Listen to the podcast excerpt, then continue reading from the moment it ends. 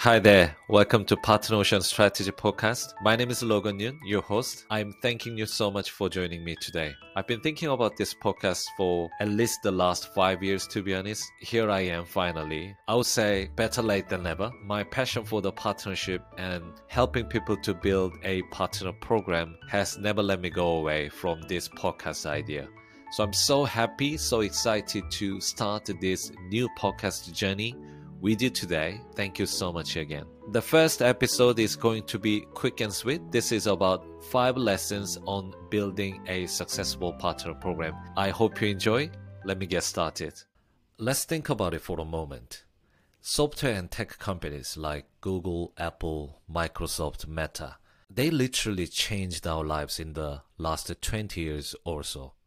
Isn't it truly amazing how much their product and services make the world a much more productive place, if not a better place? Every five seconds, there is a new business starting, which is great news. I hope some of them could be next to Meta, next to Apple. But here's the sad part of this story everybody knows. Of most of these brilliant ideas, 90% of them will shut down their business in a few years' time because they don't sell enough they don't have enough customer to survive. I genuinely believe great product should meet more customers. Do you agree? Most business fails because they lack customers. So building a solid partner ecosystem is a no-brainer for any business wants to multiply its customer reach and grow revenue channels. That is why we need a partner strategy and a well-designed partner program that attract partner systematically and enables them to deliver.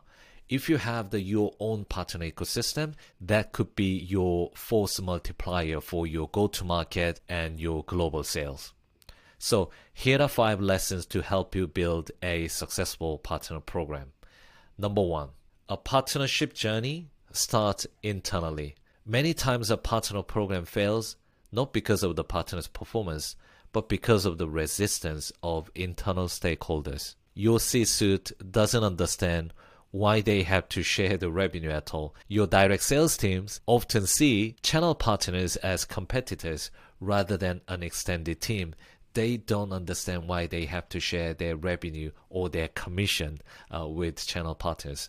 So it doesn't matter how much your partnership team does the magic and cries for co-selling if not the entire organization appreciate the benefit of your partner program. Great partner leaders like you will know how to build internal consensus first to work truly together as one team, not only with your external partner network, but also with your internal stakeholders. Lesson two Your partnership team is a sales team. Surprise? It might be controversial, let me explain. So your partner account managers, partnerships manager, or channel partner manager, whatever we call it, need to understand they are actually in a revenue job. And they should be proud of building a new and massive revenue engine for the company. So the job of partner managers isn't to post their dinner picture with partners on LinkedIn or other social media. That's nice though. But Actually, it is to support the partners to sell the most. Because at the end of the day, partner is the business and business needs more revenue. So if you can find the way to help your partners to have more revenue through selling your own product and the services, that is the most powerful way of building this partner relationship. And that's the win-win scenario, right?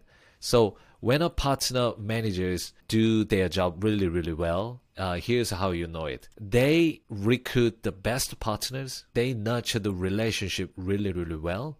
And most importantly, they enable the partner to deliver the revenue the most. So this is the three R of the successful partner management. Number one, recruitment. Number two, managing the relationship. And number three, the revenue enablement. Now, Lesson 3 The ultimate goal of your partner program is customers. So, when I look at companies that are most successful in their partner programs, they are super clear on who their customers are and how their partners can help to reach out to their customers. You know, some companies tend to just go after the well known big partners out there because they believe that they can bring many customers to uh, their business anyway. Well, here's the problem those partners might be good at gathering people for your big, big, big neighbor's party, but the problem is A, that is not your party, and B, they will be busy continuously attending the big neighbors' parties anyway.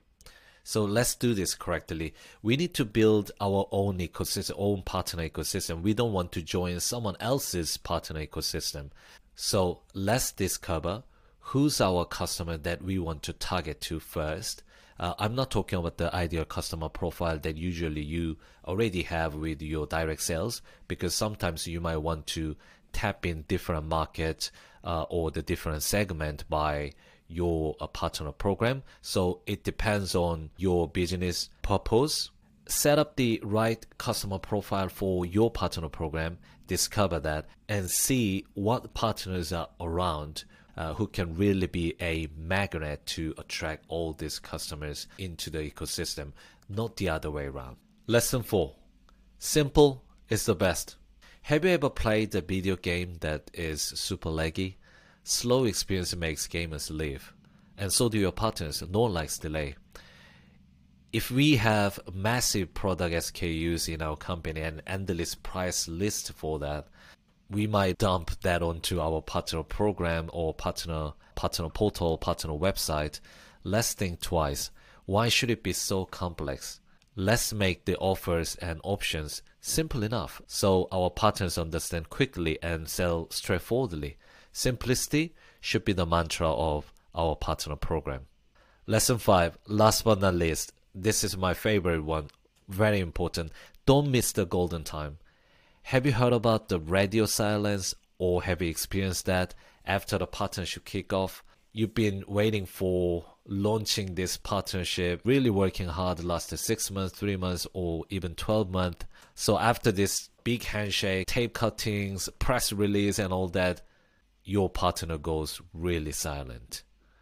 They don't really engage with you that much. You rarely hear from them.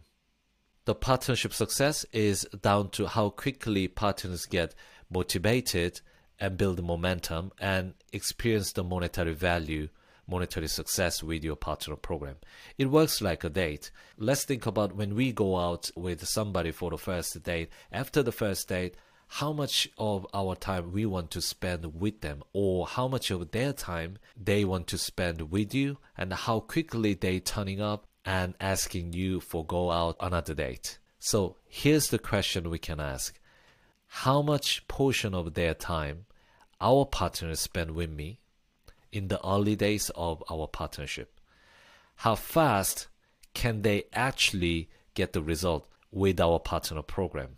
When we have the answers and confidence to these questions, then our partners will stick around with us long term and they will deliver because they see motivation, momentum, and monetization from our program. Okay, folks, that's a wrap for today. I hope that was useful for you. I'm committed to deliver uh, this podcast every week, more information in partner strategy or interviewing other partnership professionals, sharing some best practice and all that. So stay tuned and happy partnering. I will speak with you soon in Partner Ocean Strategy Podcast. Bye for now.